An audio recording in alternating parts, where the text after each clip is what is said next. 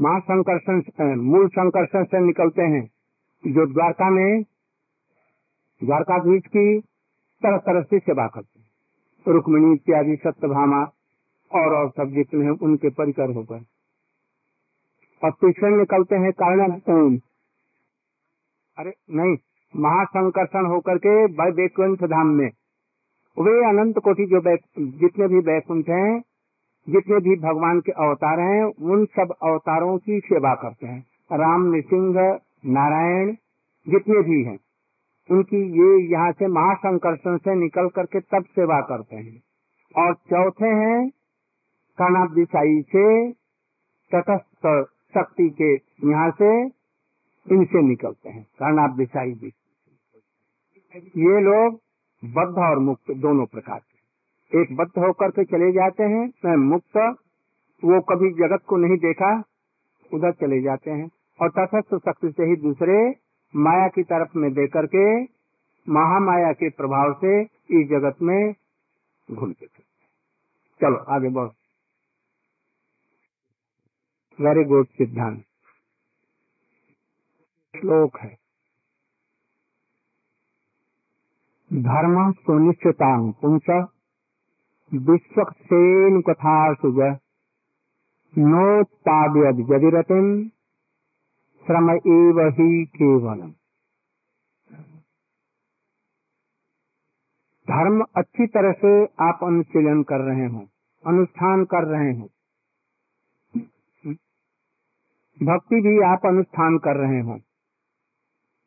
किंतु हरि कथा में रुचि नहीं है। तो सब कुछ पंडश्रम है, बेकार का है। एक आदमी हरी कथा सुन रहा हरी कथा हो रही। मैं नहीं जानता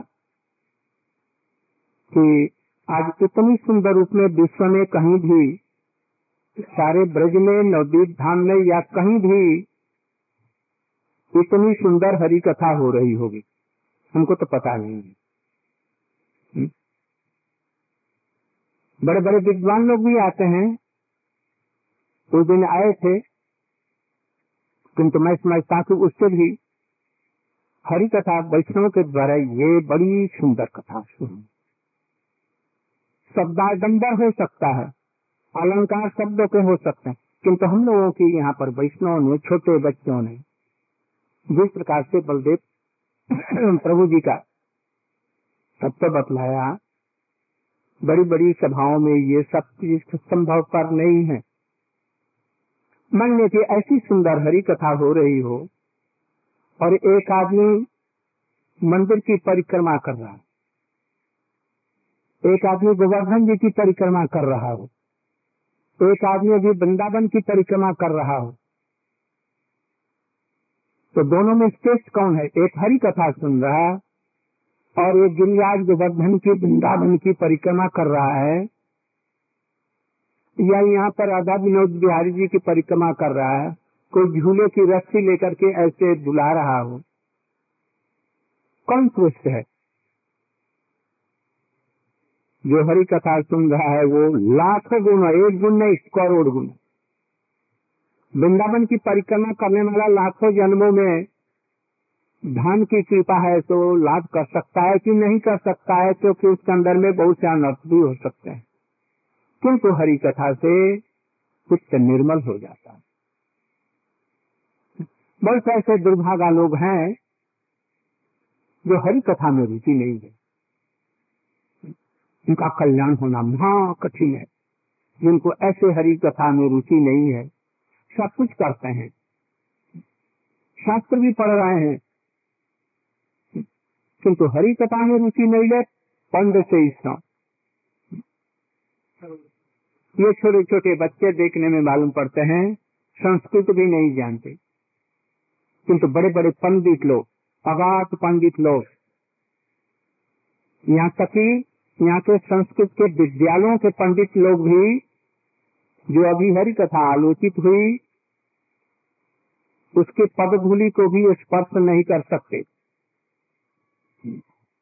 बड़े बड़े विद्वान हो सकते हैं, किंतु इन तत्वों को स्पर्श नहीं कर कितनी सुंदर सुंदर कथा हुई।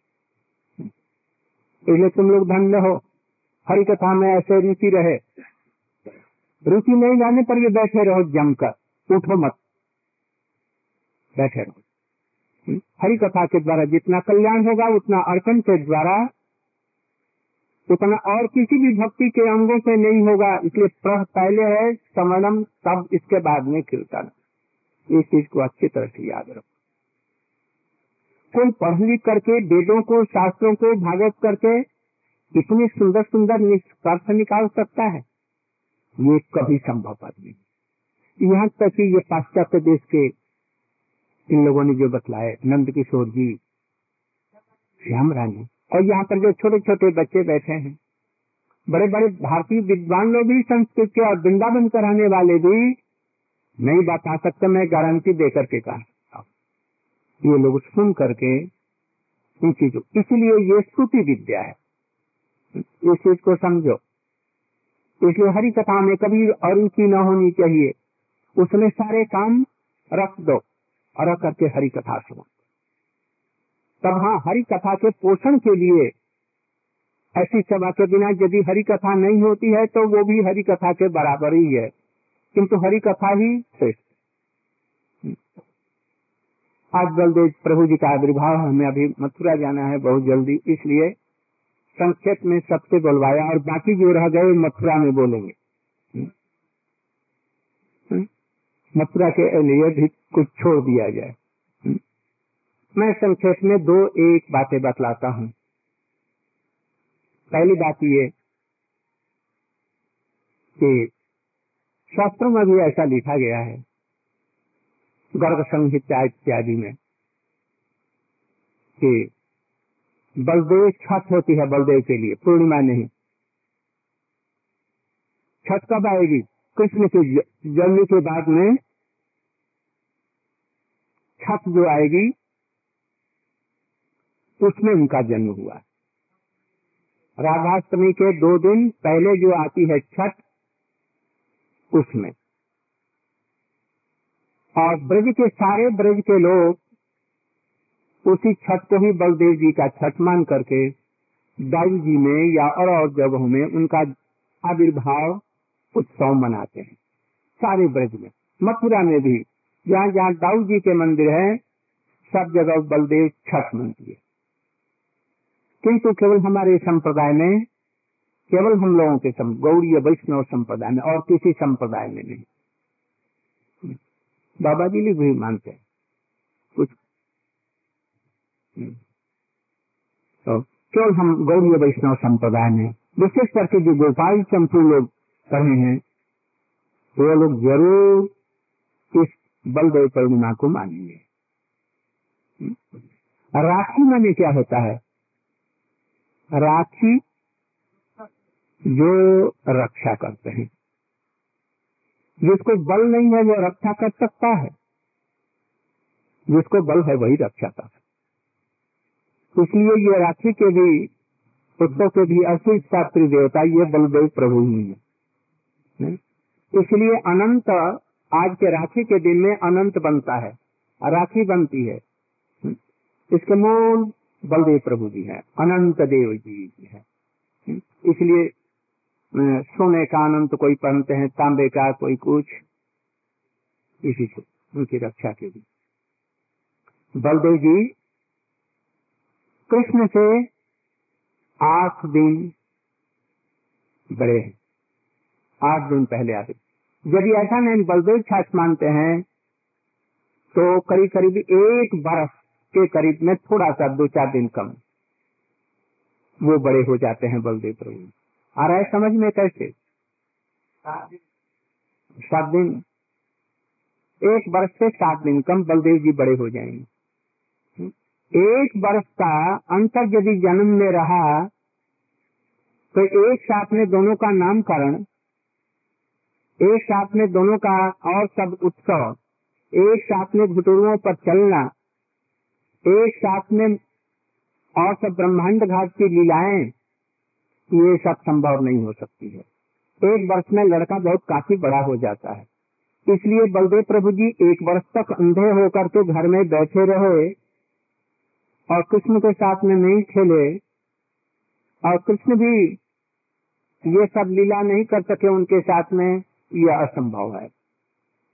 इसलिए जी गोस्वामी ने एक ये दिया है, समय तालिका बनाया और उसका हिसाब दिया। उन्होंने लिखा, ये उनका जन्म पूर्णिमा को हुआ। और कैसे हुआ? रोहिणी जी जबकि वहाँ से मथुरा से कंस के कारागार से निकल करके वसुदेव जी की आज्ञा से यशोदा मैया के यहाँ गोकुल में गई। उस समय गर्भवती थी। और उस समय में बेटी की भी गर्भवती थी। छ महीने के या कितना मुझे पूरा याद नहीं। छ महीना की गर्भवती अवस्था में गोकुल ये मथुरा से वहाँ गई। उस समय में देसी जी भी गर्भवती हैं, छह महीने की। इसके बाद में जब इनका गर्भ, बेटी जी का गर्भ, जबकि दसवें महीने में होता है, वो आठवें महीने में या सतवें महीने में उनका गर्भ साफ़ हो गया, निकल करके गिर गया। किसी ने देखा नहीं, लोगों ने कहा कि उनका गर्भ श्राव हो गया। योग माया जी ने उस गर्भ को लेकर के और रोहिणी के यहाँ पर पहुँचाया इनका तो गर्भ खत्म।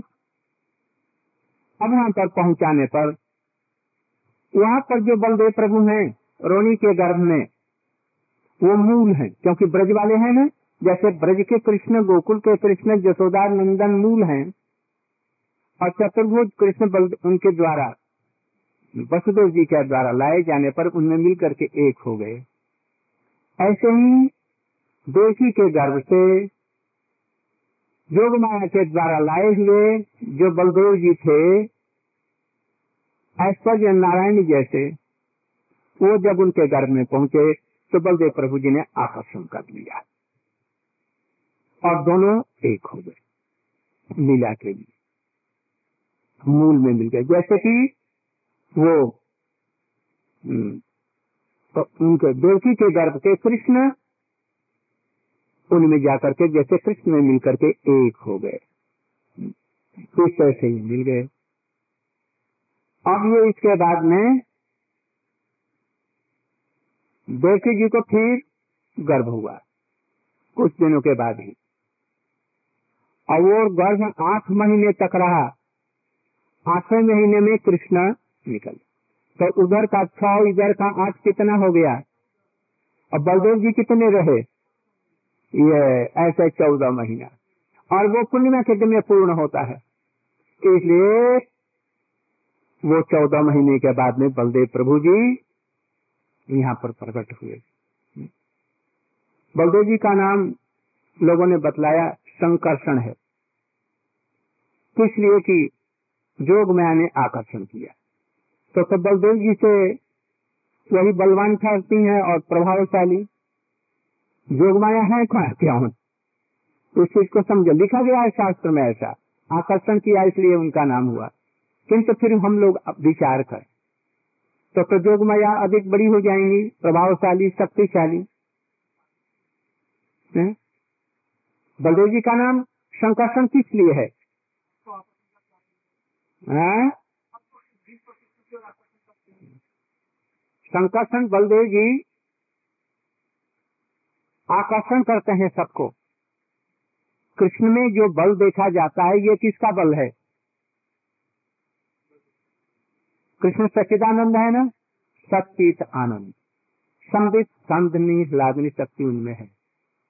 किंतु जब ये शक्तियाँ अलग अलग प्रकाशित होती हैं, रूप धारण करती हैं तो संबित शक्ति के अधिष्ठात्र कौन है? और संधिनी के बलदेव प्रभु जी हैं। तो इसलिए कृष्ण में जो कुछ बल है वो कौन बल है? बलदेव प्रभु का ही बल है। कृष्ण में जो आनंद है वो कौन आनंद है? राधा जी आनंद है। हम्म। इसलिए कृष्ण में जो कुछ बल देखा जाता है जो कुछ उठाते हैं ये घर जो, जो कुछ करते हैं ये सब हैं कौन? बलदेव प्रभु दिखते नहीं है। और सम्मिलित रूप में वो कृष्ण ही जैसे दिखते हैं। जैसे सम्मिलित रूप में सच्चिदानंद रूप में कृष्ण दिखते हैं।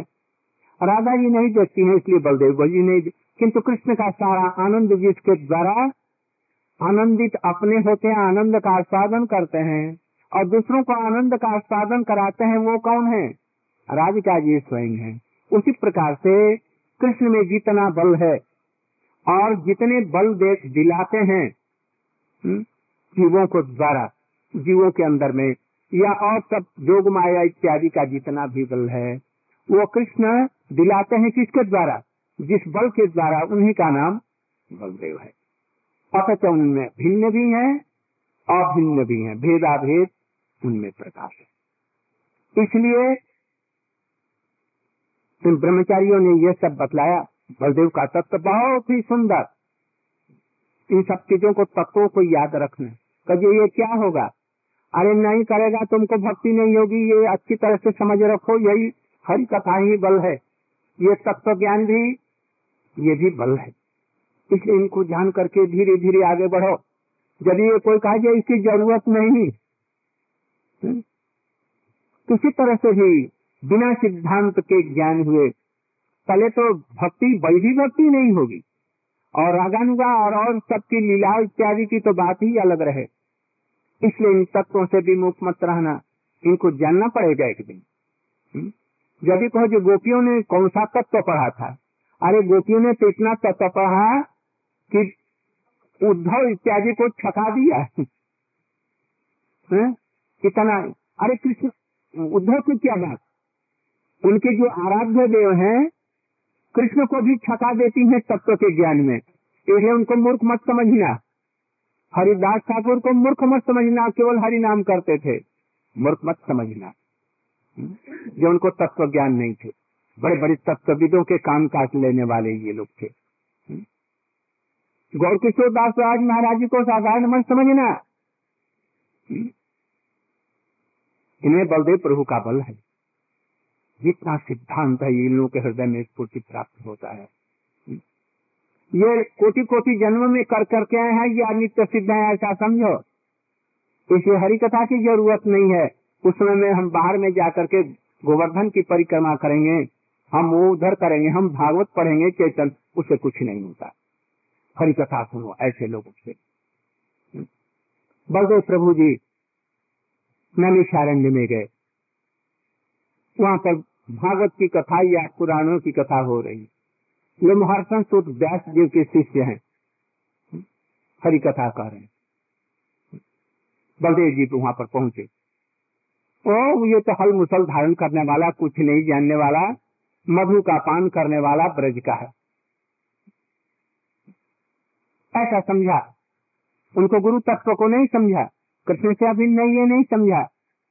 सम्मान उचित तो नहीं दिया। बलदेव प्रभु जी ने झट देखा, जैसे आसन से उठ नहीं रहा, अभिवादन नहीं कर रहा। और इतना घमंडी है कि यहाँ पर सौनक इत्यादि अट्ठासी हज़ार ऋषि बैठे हैं, एक एक से तत्व एक एक से परम रसिक। और उनको समझता कि मैं भागवत का पढ़ने वाला हूँ, इनको कुछ भागवत का ज्ञान नहीं है। इसलिए उठ करके उनको स्वागत नहीं किया। बलदेव प्रभु जी ने व्यासासन पर बैठते हुए ही वो बैठा हुआ था और अपने हाथों से ऐसे गला लगाया और वो कट करके गिर गया। हाथ से कोई गला कटता है? आश्चर्य की बात उसका गला कट गया, गिर गया। सब लोग हाय हाय करने लग। गए उन्होंने कहा हाय हाय क्यों कर रहे हो? मैं जीवित कर दू? ऐसी शक्ति जीवित कर दूँ? उन्होंने कहा, नहीं अब जीवित नहीं, किंतु हम लोग हरी कथा कहाँ से सुनेंगे? अच्छा हाँ मैं इसकी व्यवस्था करता हूँ, उसका पाँच वर्ष का लड़का सुग्र श्रवा बस, उसको लेकर के उसको गद्दी पर बैठा दिया और शक्ति संचरित किया, और वो है सुत गोस्वामी जी, हमारे सुखदेव गोस्वामी के शिष्य। कैसे हुए? इन्होंने भागवत का श्रवण किया, विधिवत, समस्त शास्त्रों का विधिवत। अपने गुरुदेव से श्रवण किया। बच्चे ने पीछे से परीक्षित जी की सभा में थे? और वो सबको जानते हैं। इसलिए कैसे हो गए? बलदेव जी की कृपा नहीं होने से ऐसे श्रीमद भागवत के परम वक्ता नहीं होते रश्मि बलदेव प्रभु जी की कृपा। जब ही बलदेव जी की कृपा चाहते हैं, उचित गुरु वैष्णव को सम्मान दीजिए। इन चीज़ को समझिए। लौकिक व्यवहारिक सब कुछ नहीं है। परमार्थिक अपनी चिंता करनी चाहिए जो परमार्थिक चिंता नहीं, गंभीर रहस्य में जाकर के नहीं कर सकता, ये परम तत्व को नहीं जान सकता। भक्ति उसके हाथ में कुछ नहीं लगेगी। बलदेव के हाथ से ही मरना। तब बलदेव जी के हाथ से मरना भी अच्छा है। उनका तो मुक्ति तो हो ही जाएगी, और कुछ न हो, मुक्ति हो जाएगी। मरना भी अच्छा है। किंतु वो प्रेममयी भक्ति नहीं है। आप लोगों ने सुना जो किस प्रकार से बलदेव जी सब रसों में सेवा करके भी आसन बसन और भूषण दस प्रकार से सेवा करके ब्रज में चारों प्रकार की सेवा करके भी हम्म, संतुष्ट नहीं होते। है संतुष्ट किंतु कुछ अभाव रह जाता है। तुम एक तो महाबौद्ध। महाबौद्ध तो उनको संतुष्टि नहीं होती। इसलिए अनंग मंजरी के रूप में मधुर अष्टमी की सेवा कर। महाकरु की लीला में भी वो जानवे ठाकुरानी के रूप में है।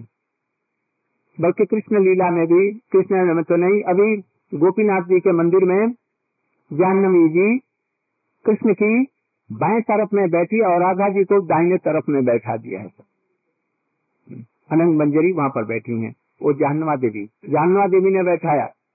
हम्म? उनका अधिकार है बैठाने का। इसलिए जानवा देवी और कोई नहीं है, नित्यानंद प्रभु जी ही है। शक्ति और शक्तिमान एक है ना? इसलिए दोनों एक है। अलग नहीं है। राधा जी कृष्ण से अलग नहीं है कृष्ण ही है।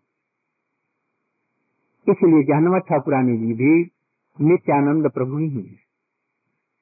इसलिए उस रस, में वो सेवा करने के लिए ऐसे आए इसी प्रकार से इन्होंने दिखलाया जो ऐसे बलदेव प्रभु जी के प्रति यदि कोई ईर्ष्या करता है उनकी उपासना नहीं करता।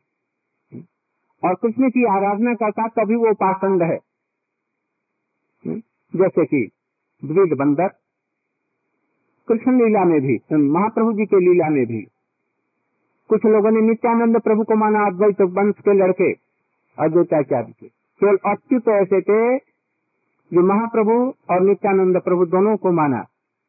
और उनके बाकी छह लड़के या सात लड़के थे। वो नित्यानंद प्रभु से को नहीं मानते, इसने विवाह कर लिया। इसलिए और वो महाप्रभु को भगवान के रूप में मानते और उनको नहीं मानते थे। उनकी बड़ी दुर्गति हुई और अद्वैताचार्य ने उनको वंश से तलाक कर दिया। पच्चीस को अपने वंश में केवल रखा। है दुर्गित को किस प्रकार से मारा है ये आपको पता है। कभी कभी कुछ विरोधाभास भी देखता है इनके जीवन चरित्र में। जैसे कृष्ण का की सेवा होनी चाहिए। और कृष्ण को कोई यदि गाली देता है तो क्या होगा? ये अपराध है ना? जैसे वो कौन था? बैन बैन ने कृष्ण का उल्लंघन किया और उसको गाली गलौज किया। अंत में उसे क्या हुआ? कुछ व्याधि न कि नरक जाना पड़ा। किंतु उसके बेटे कौन से पृथु महाराज। उनकी कृपा से उनका कुछ थोड़ा सा उद्धार हुआ। नहीं तो नहीं होता। इसलिए कृष्ण को गाली गलौज नहीं करनी चाहिए। तो मैं समझता कि वो उतना गाली नहीं दे सका जितना कि गोपियाँ उसे लंपट, धूप, चोर, चोटका, क्या नहीं कहती हैं? उनके मुख में जो आता है। ने? तो ये दोष नहीं हुआ, अपराध नहीं हुआ, क्यों? क्यों नहीं हुआ? क्योंकि दो बात होनी चाहिए।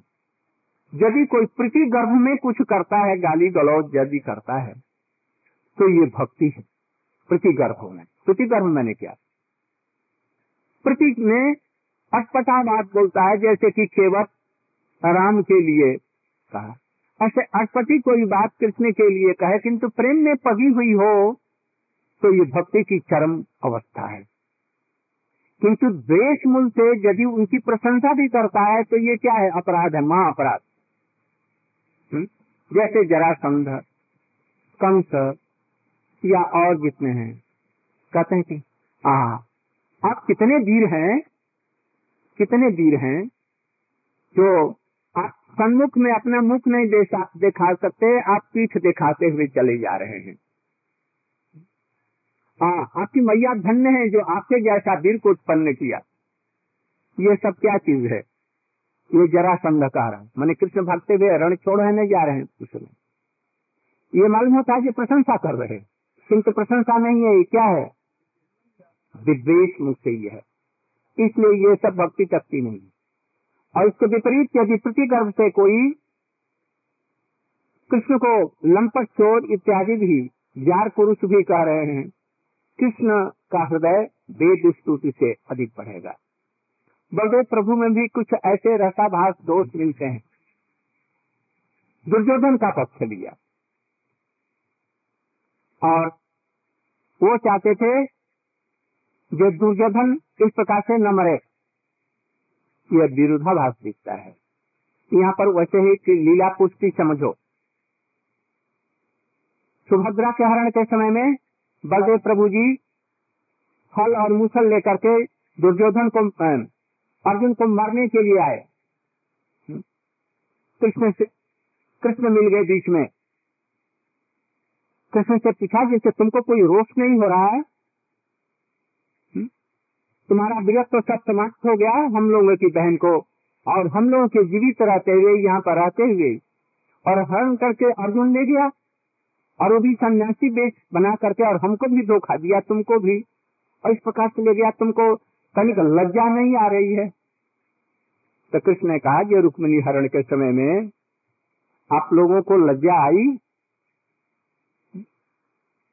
आप क्यों उसके घर में जाकर के शिशुपाल के साथ में उसका शादी हो रही थी, अब तुमने जाकर के और हमने जाकर के उसके विवाह के मंडप में जाने वाली और तुम वहाँ से हरण करके ले आए, आप वीर बनते हैं। तो अर्जुन कर लिया तो ये क्या है जो हुआ? ऐसे वीर के साथ में ही हमारी बहन की शादी होगी दो जगन जैसे हिजड़े के साथ में नहीं होगी। हम्म? पानी पानी हो गए। ये सब किस लिए? लीला पुष्टि। यदि बलदेव जी ऐसा नहीं करते, क्या वो जानते नहीं थे ये अर्जुन ये अर्जुन है? नहीं जानते थे। जान करके योग माया का आश्रय करके वो भी भूल गए थे। हम्म? क्योंकि वो नर लीला है नहीं होने से ऐसी लीलाएँ जो हैं, बड़ी मधुर रस लीलाएँ, ये संभव पर नहीं थी। इसलिए बलदेव प्रभु भी ऐसा विरोधाभास करके दिखलाते हैं, कृष्ण की लीला पुष्टि के लिए साधारण लोगों के लिए समझना बड़ा भारी कठिन है। हम्म। इस तरह से उनके बहुत से लीला चरित्र हैं। अब बाकी हम लोग मथुरा में कुछ गांठ खोलेंगे। आज यही तक रहे। आप लोग हरी कथा सुन करके राधा कृष्ण के प्रति, बलदेव जी के प्रति, उनके परिकरों के प्रति आप लोगों की श्रद्धा हो और भजन कीजिए। जो लोग हरी कथा सुनते हैं, उनके समान जगत में और कोई नहीं। हरी कथा में रुचि हो हरी कथा बोलने में भी अर्जुन के घोड़े होने चाहिए कृष्ण लगाम खेच रहे हैं और घोड़े क्या कर रहे हैं? अच्छे तो पकड़े मान कर रहे हैं कर रहे तो ऐसे भी हमारे ब्रह्मचारियों को मैं देखना चाहता हूँ जो बोलने पर भी माने नहीं। किंतु सिद्ध सिद्ध सिद्धांत होना चाहिए। गड़बड़ सिद्धांत नहीं। इस तरह से सिद्धांत में प्रवेश करो और भजन करो तुम लोगों का भविष्य बहुत ही उज्जवल है। महाप्रभु की आप लोगों पर कृपा हो, बलदेव प्रभु।